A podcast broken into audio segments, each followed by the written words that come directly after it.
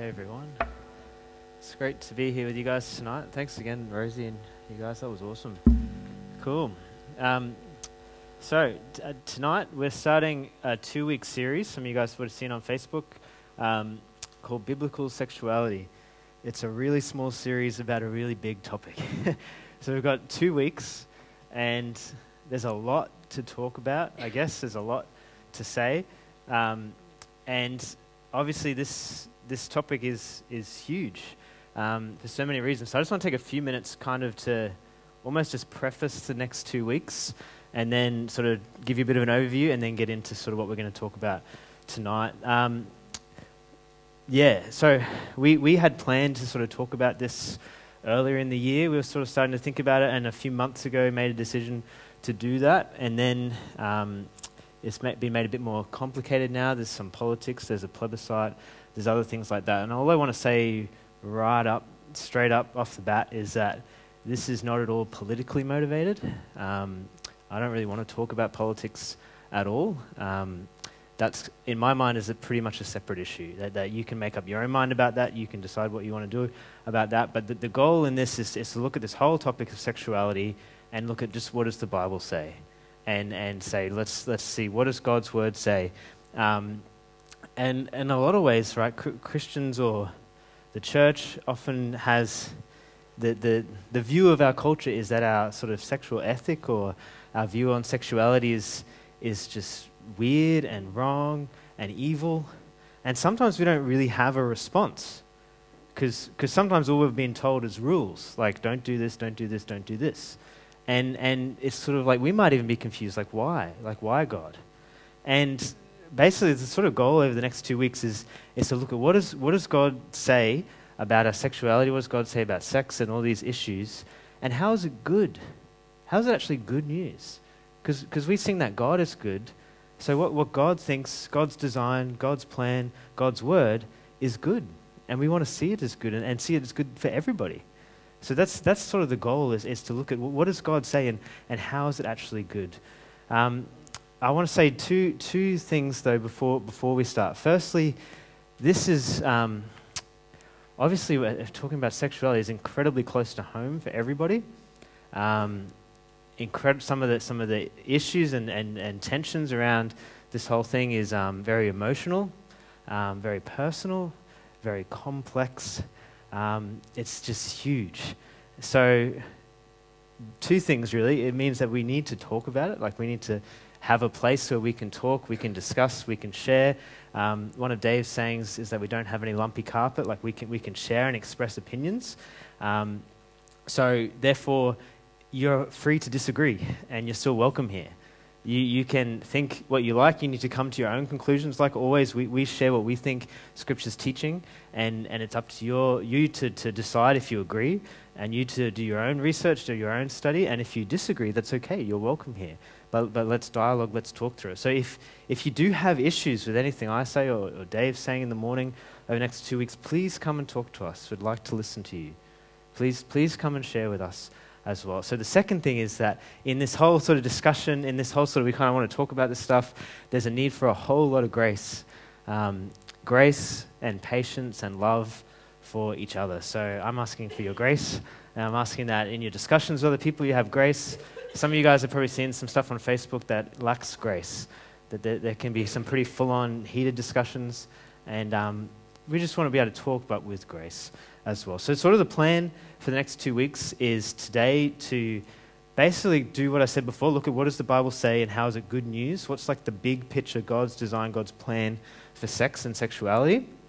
Then next week, we're going to talk a bit more specifically about same sex attraction. So we're gonna we're gonna do that next week. This week is just sort of looking at the big overview, God's design and God's plan. So I'm to pray and then we'll do that. Father, thank you so much that you're our God and you're good. Thank you that you've made us. Thank you for how you've made us. And Lord, we just ask that you would, um, yeah, just show us how, how your word is good and show us your good design, your good plan. Um, yeah, God, we, we need you. This is, this is massive and close to home for all of us. And we just pray, God, that you would speak truth into our hearts tonight by your Holy Spirit. Ask for freedom and joy and peace and love and grace. And I just pray that we would be more and more of a community of truth and grace. We just pray that in your name. Amen. Cool. So, kind of what I was saying before is all linked up, and what I'm going to talk about lots tonight is just this idea of purpose. Are you able just to click on that um, slide, Mel? It should. There we go. It's just purpose. So, so basically, so, sometimes the way Christians talk about sex is kind of just like a whole lot of no's. Like, not outside of marriage, not adultery, not all these things, no, no, no. But, but there's not really this perspective of why. Like, what's the purpose? Because if you don't understand the purpose of something, it's hard to say whether it's good or bad. I don't know if you guys are like me around Christmas time. I think it might like be the introvert in me, but I get kind of nervous sometimes when you get presents. Because like if someone gives you a present, like you want to be thankful and excited. So there's this like anticipation of like, yes, I'm getting a present, but there's also this nervousness of like, oh, what if I don't like it? Or what if it's not really what I wanted? So you're sort of like hoping, hoping it's something that will be good, and if it's not, you're trying to come up with something like, oh, thanks, I really wanted one of those. Like, you kind of come up with some sort of explanation. And this happened to me last Christmas. Um, Tam's mum, my mother in law, gave me this present, and I opened it, and, and I don't think anyone was watching, but seriously, this is, this is what I did with it. I was like, uh huh, it's wooden. And I like went like this, and I, and I was like, it's not a table. And, and I, was, I was getting nervous because I'm like, I have no idea what this thing is. And then I just kind of just put it to the side and just sort of just hope that no one sort of saw. and then like a few minutes later, someone, I don't know if it was Tam or her mum or someone was like, oh, did you like it? And I'm like, oh, I don't know. and, and then, but then they told me what it is. And, and what it is tells me what it's for. And as soon as I understood what it is and what it's for, it's awesome. I don't know if you guys know what it is. This is what it is it's a recipe book stand. it's awesome. It's so good. It's like a music stand for cookbooks, right? So this actually goes like on your kitchen bench, and that's what these things are for to like hold it up and like you can open your book and you got your recipe there, and it doesn't get wet and it doesn't get stuff on it, and then you got more bench space. So it's, sorry, it's kind of nerdy, but um, you can see like I had no idea what this thing was for, and I just think, oh, it's just a bit of wood. And then as soon as I understand what it's for, I'm like, this is really good. And I actually like, I think I even appreciate this more now and I like folds up, and you just sort of we got a spot in our pantry, just like store it really easily. It's it's really cool, right? So, but if you have no idea what something's for, like if you don't know its purpose, they they had to tell me it, and then I realized like it's good. I'm gonna give you like 30 seconds. If you can just have a look at this, turn to someone next to you. What do you think that is for?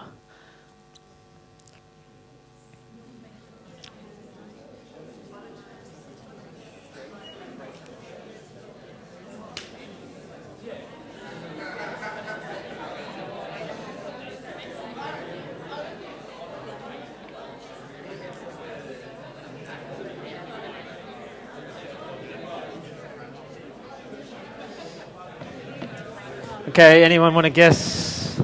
Just yell it out. Chandelier.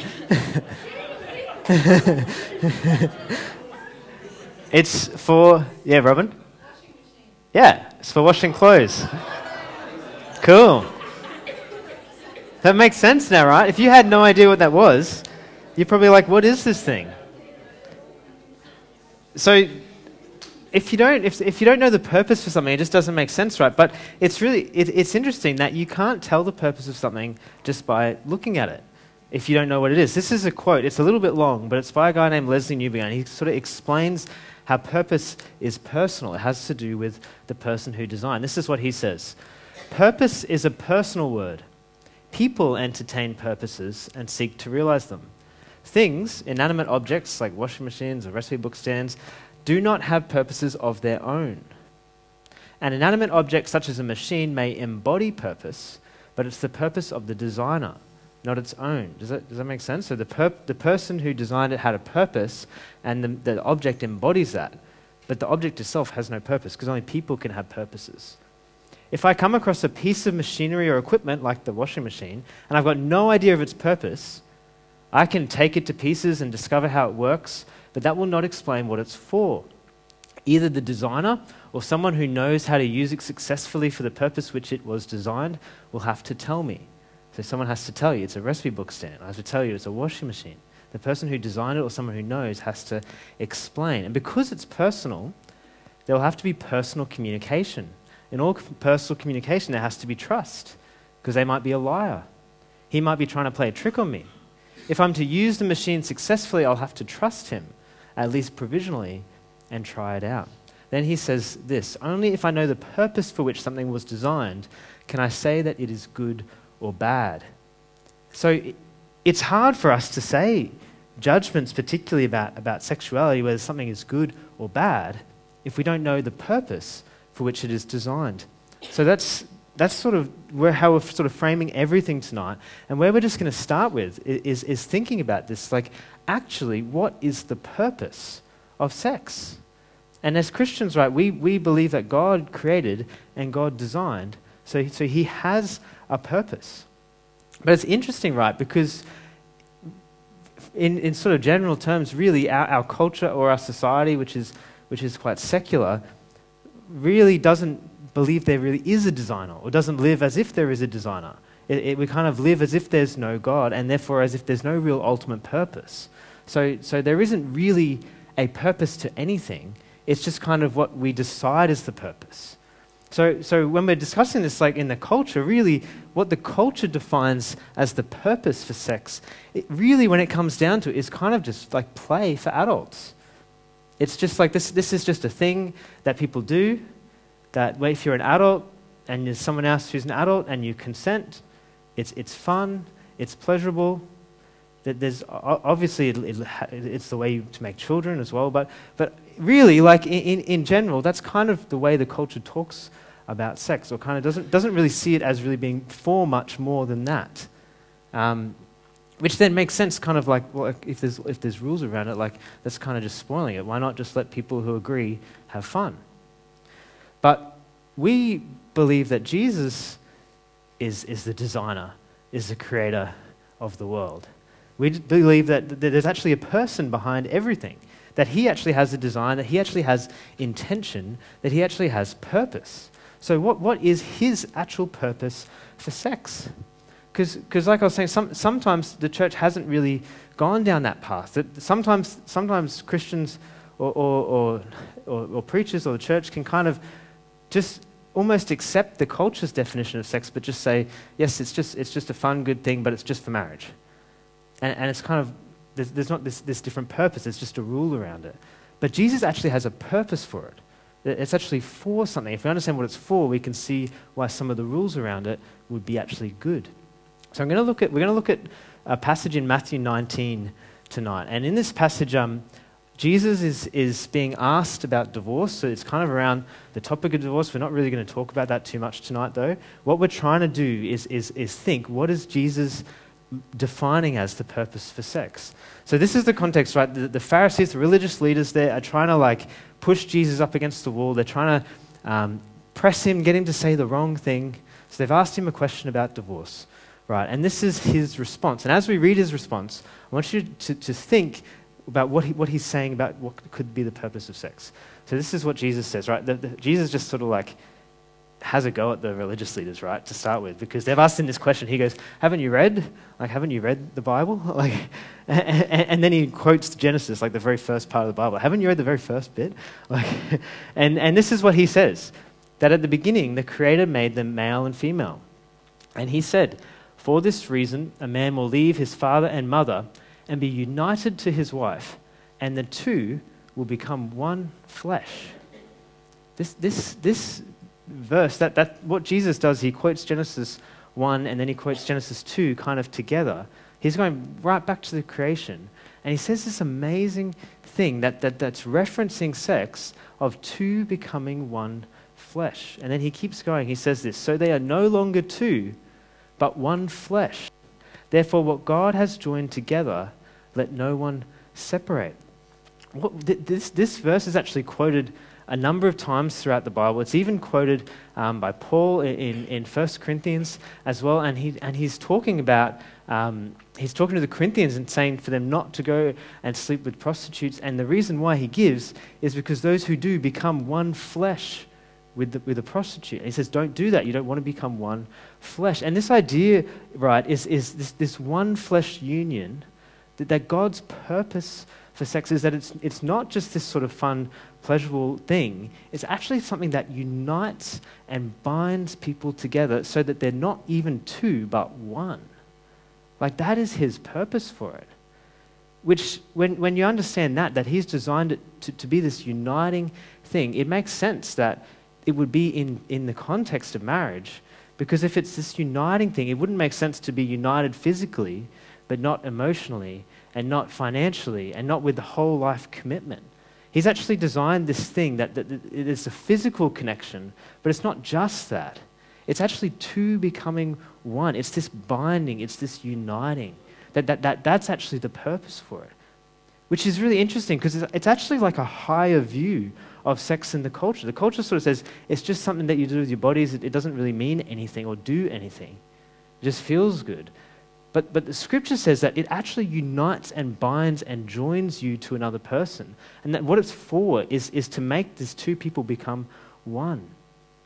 Tim Keller talks about this as well, and, and he references it like this. His summary for it is, is sex is for whole life self giving, which, which makes sense again why there will be some of these rules around it in Scripture or, or why God says not to do certain things. Because if, if you are with someone and then you have this one flesh connection and then break it, and then with someone else and have this one flesh connection and then break it, it, it it's going to make, make, lead to a mess, right?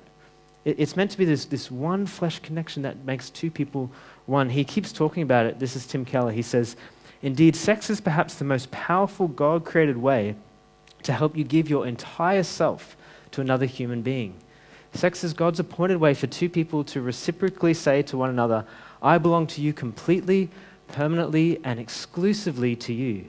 You must not use sex to say anything less. So, this is, this is God's intention and God's design and his purpose for this that, that it's this one flesh union. And, and, it, and it makes sense, right, when, when you think about the, just the vulnerability, the, the intimacy, the closeness that happens, and, and just the commitment that happens, and the love that happens. And so it's this, this beautiful thing that, that in, in this, if, if it's in this relationship of, of whole life commitment, then people are continually committing themselves to each other again and again, and it fosters this close, intimate, one flesh relationship.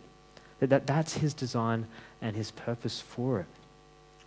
But like why why is that the design and purpose for it? Like we can sort of keep asking why. Like like why does God care about us having a one flesh union? Like why does he make two become one? And and like as we keep asking why questions, it's almost like here's a big picture, and then you have to step back and see, say what's the bigger picture. And this year we've been talking a bit about stories and how like, like we resonate with stories and we connect with stories. And, and the reason is, is because we're in a story, right? Like, like the best way to understand life is, is, and understand history is it's actually a story that, that, that is still going and it's not finished. It, it started and, it, and it's going somewhere. The best way to understand the Bible is as a story. That, that it's, got, it's got a beginning, it's got, it's got a plot, it's got a middle, and it's got a culmination that's going to happen, but it hasn't even happened yet. That we're still in this story. And the interesting thing is that this one flesh relationship, or, or we're going we're to call marriage, that in this story, it actually has a really important part to play.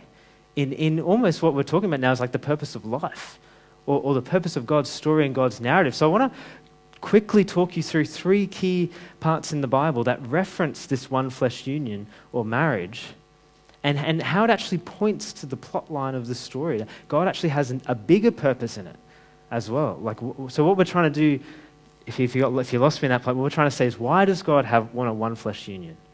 Why is that important to God? I'm, just gonna, I'm not going to look at these passages, I'm just going to summarize them. But we see something really interesting in Genesis 1 and 2. So, right, this is right at the start of the story. The start of the Bible, God, it says God creates the heavens and the earth. And there's all these dualities.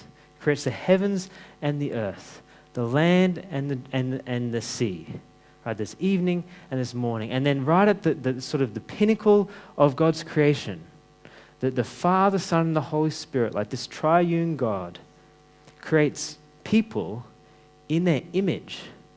And it says he creates them in the image of God, male and female. And again, there's this duality. And so this is this right at the start of the story in Genesis 1. And then in Genesis 2, it has the two shall become one flesh.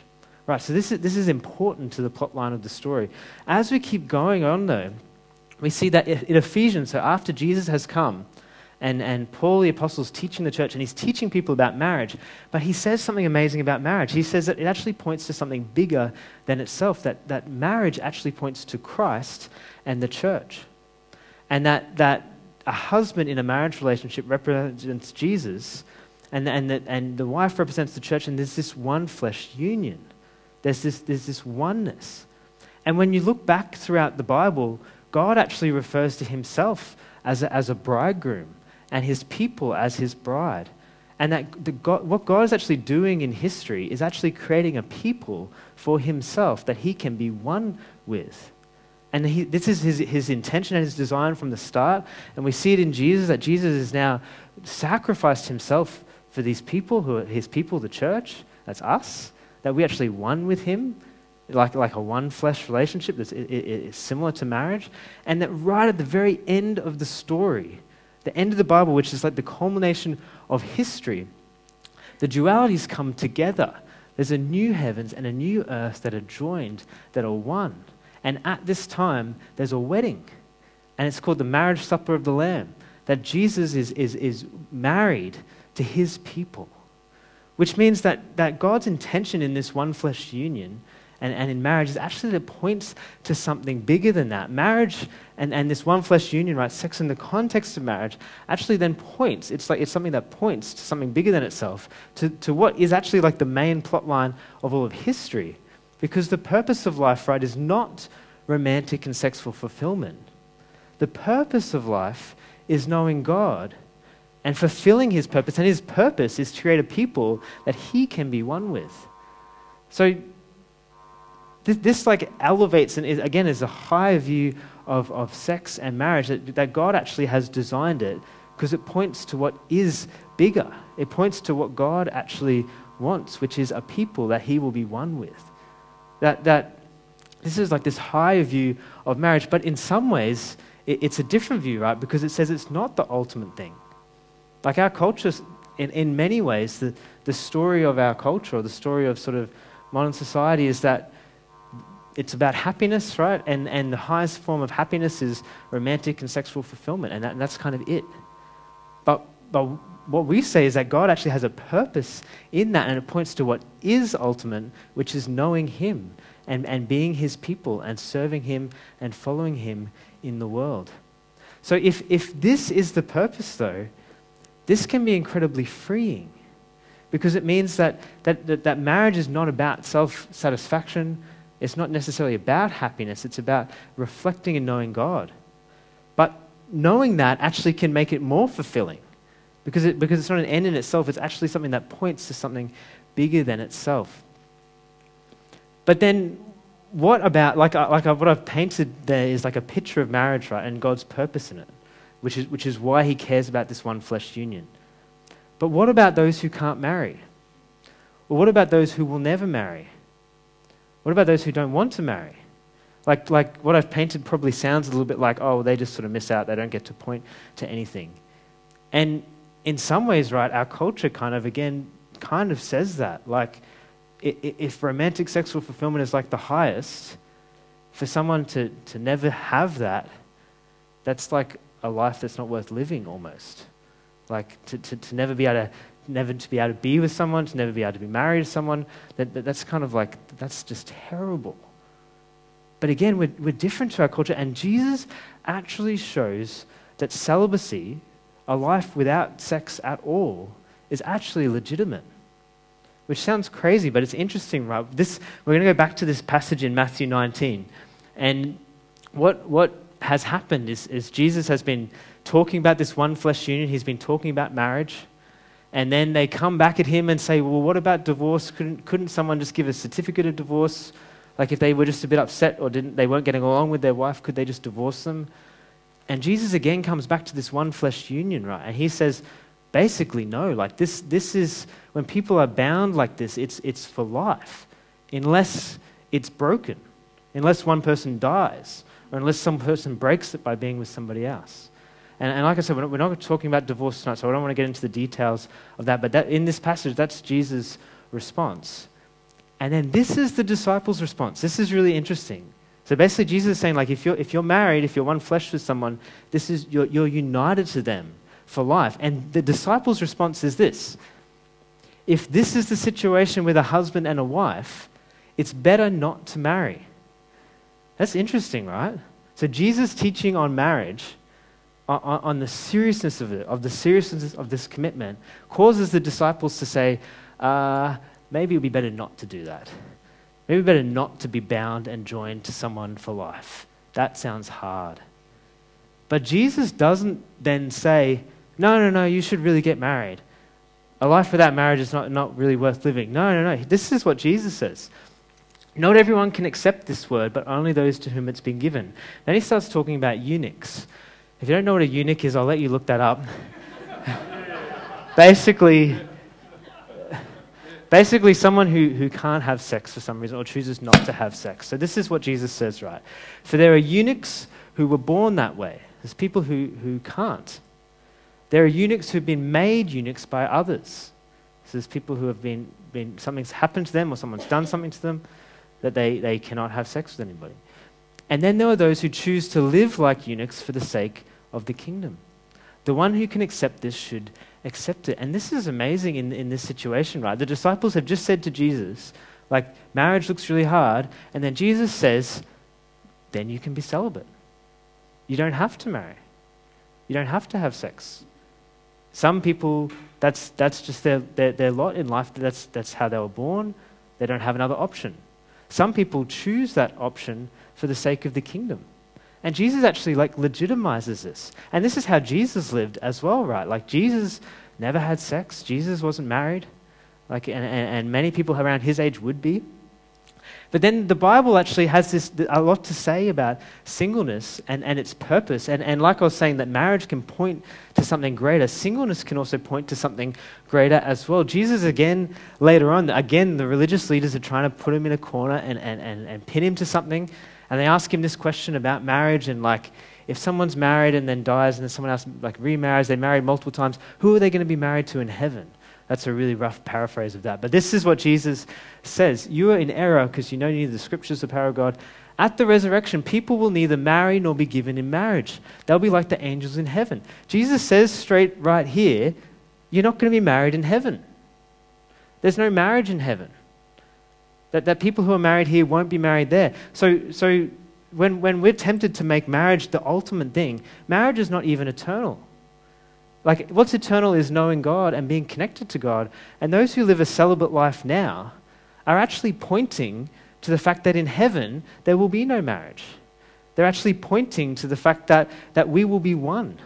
And, and this is what Jesus, Jesus prays in John 17. He doesn't, he doesn't pray for everyone to have good marriages, he prays that we will be one, like him and the Father one, that all believers will be one. And this is actually what heaven will be like. So, so those who embrace a, a single life now are, are, pointing to that day. They're pointing to, to say life is not about romantic and sexual fulfillment now. Life is about fulfillment in the kingdom of God where we'll all be one together. And it points and says that Jesus is enough, that Jesus is the one that satisfies.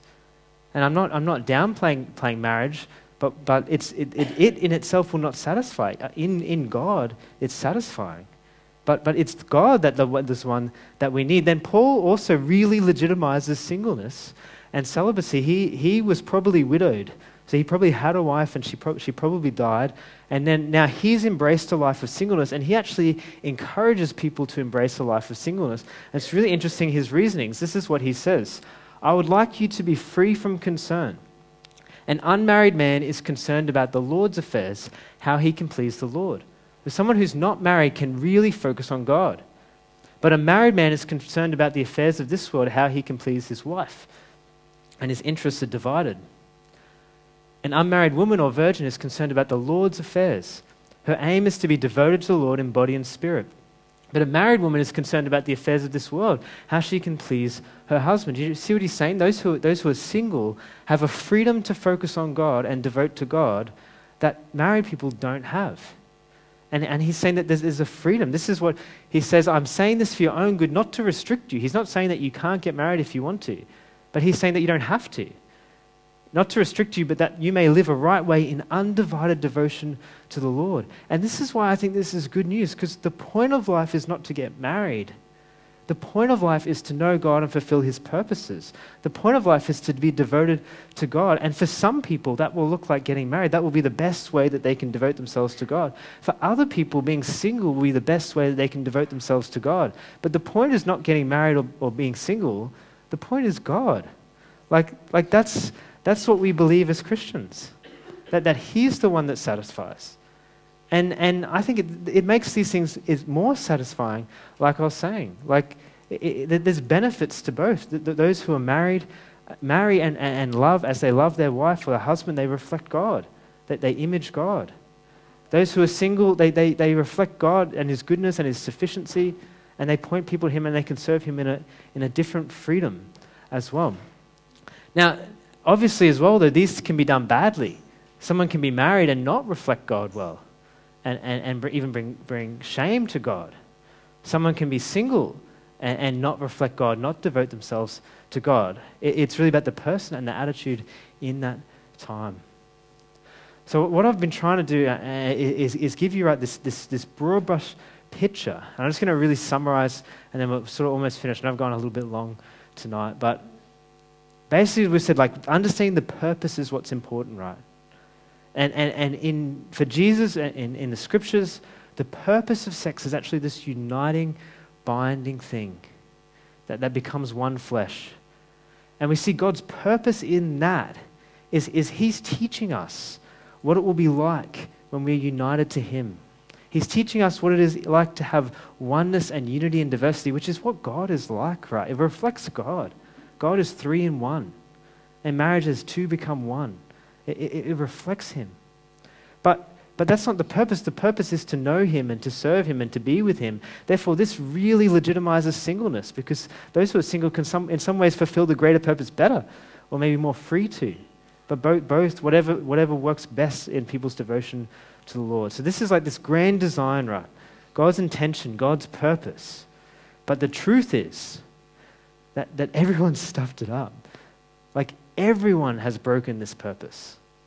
Like God has this grand plan, and everyone's fallen short of it. And, and this is so important, especially like in the current climate, um, it, it just, just in our society, for us as Christians to really acknowledge that everyone is sexually broken. All of us. Like, we're all in the same boat. We've all fallen short of this grand design that God has in some way or another. There's this great story in John, right?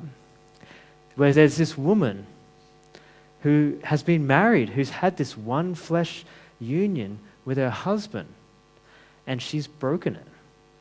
She's been united to another man. She's committed adultery. She's, she's broken God's grand design, God's intention for, for, for this good thing that He's made. She's misused it. And the religious leaders, they, they grab her and they drag her before Jesus and they throw her down before Jesus.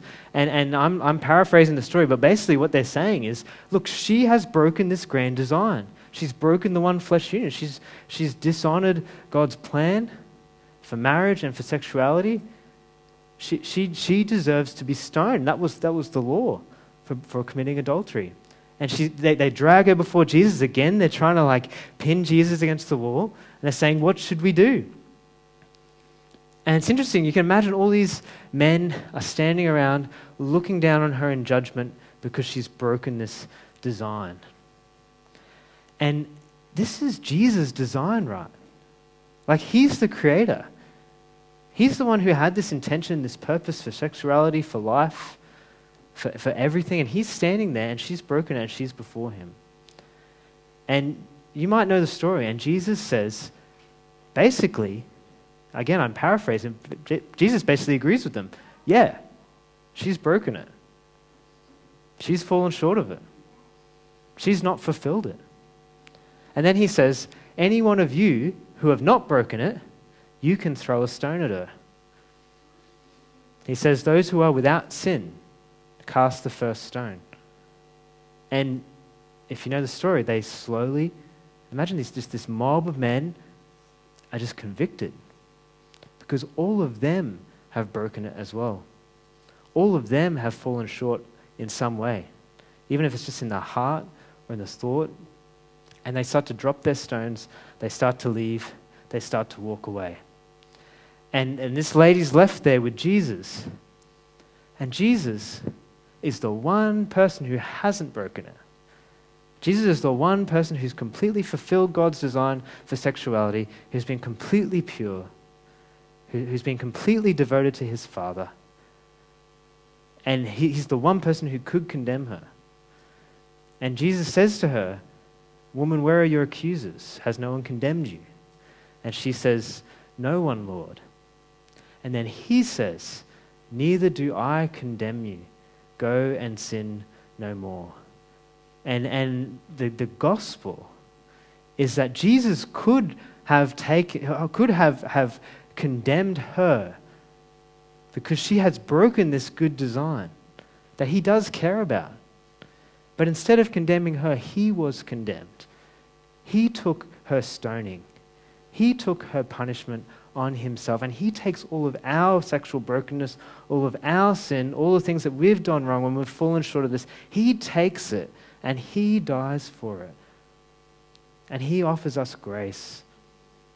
And what we see in Jesus, right, in this interaction, which something that I think is so important for everything, but particularly for this topic, right, is that Jesus holds to the truth.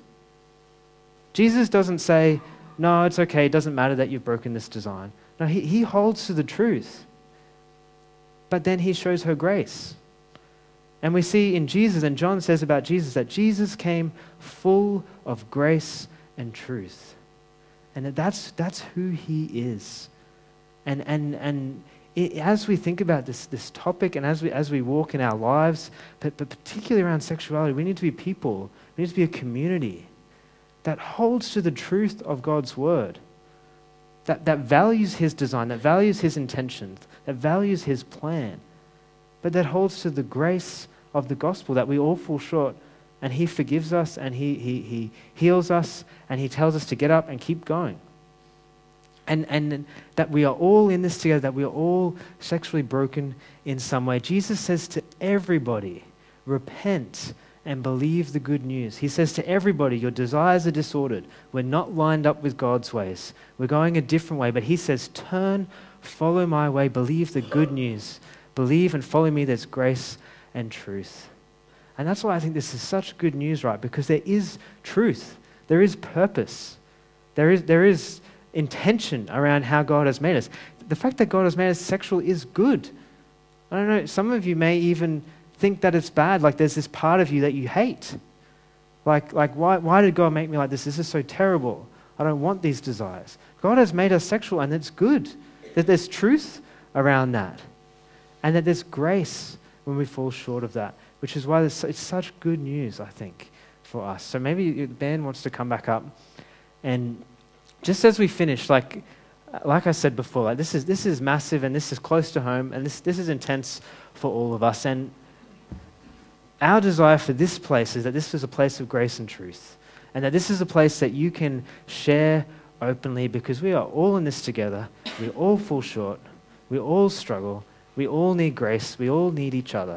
So if you are struggling and you need to talk to someone, I would love to listen to you. Dave would love to listen to you. Other people would love to listen to you. Often, especially sexual stuff, just hard when it's kept in the dark, and sometimes just bring it to the light can bring healing.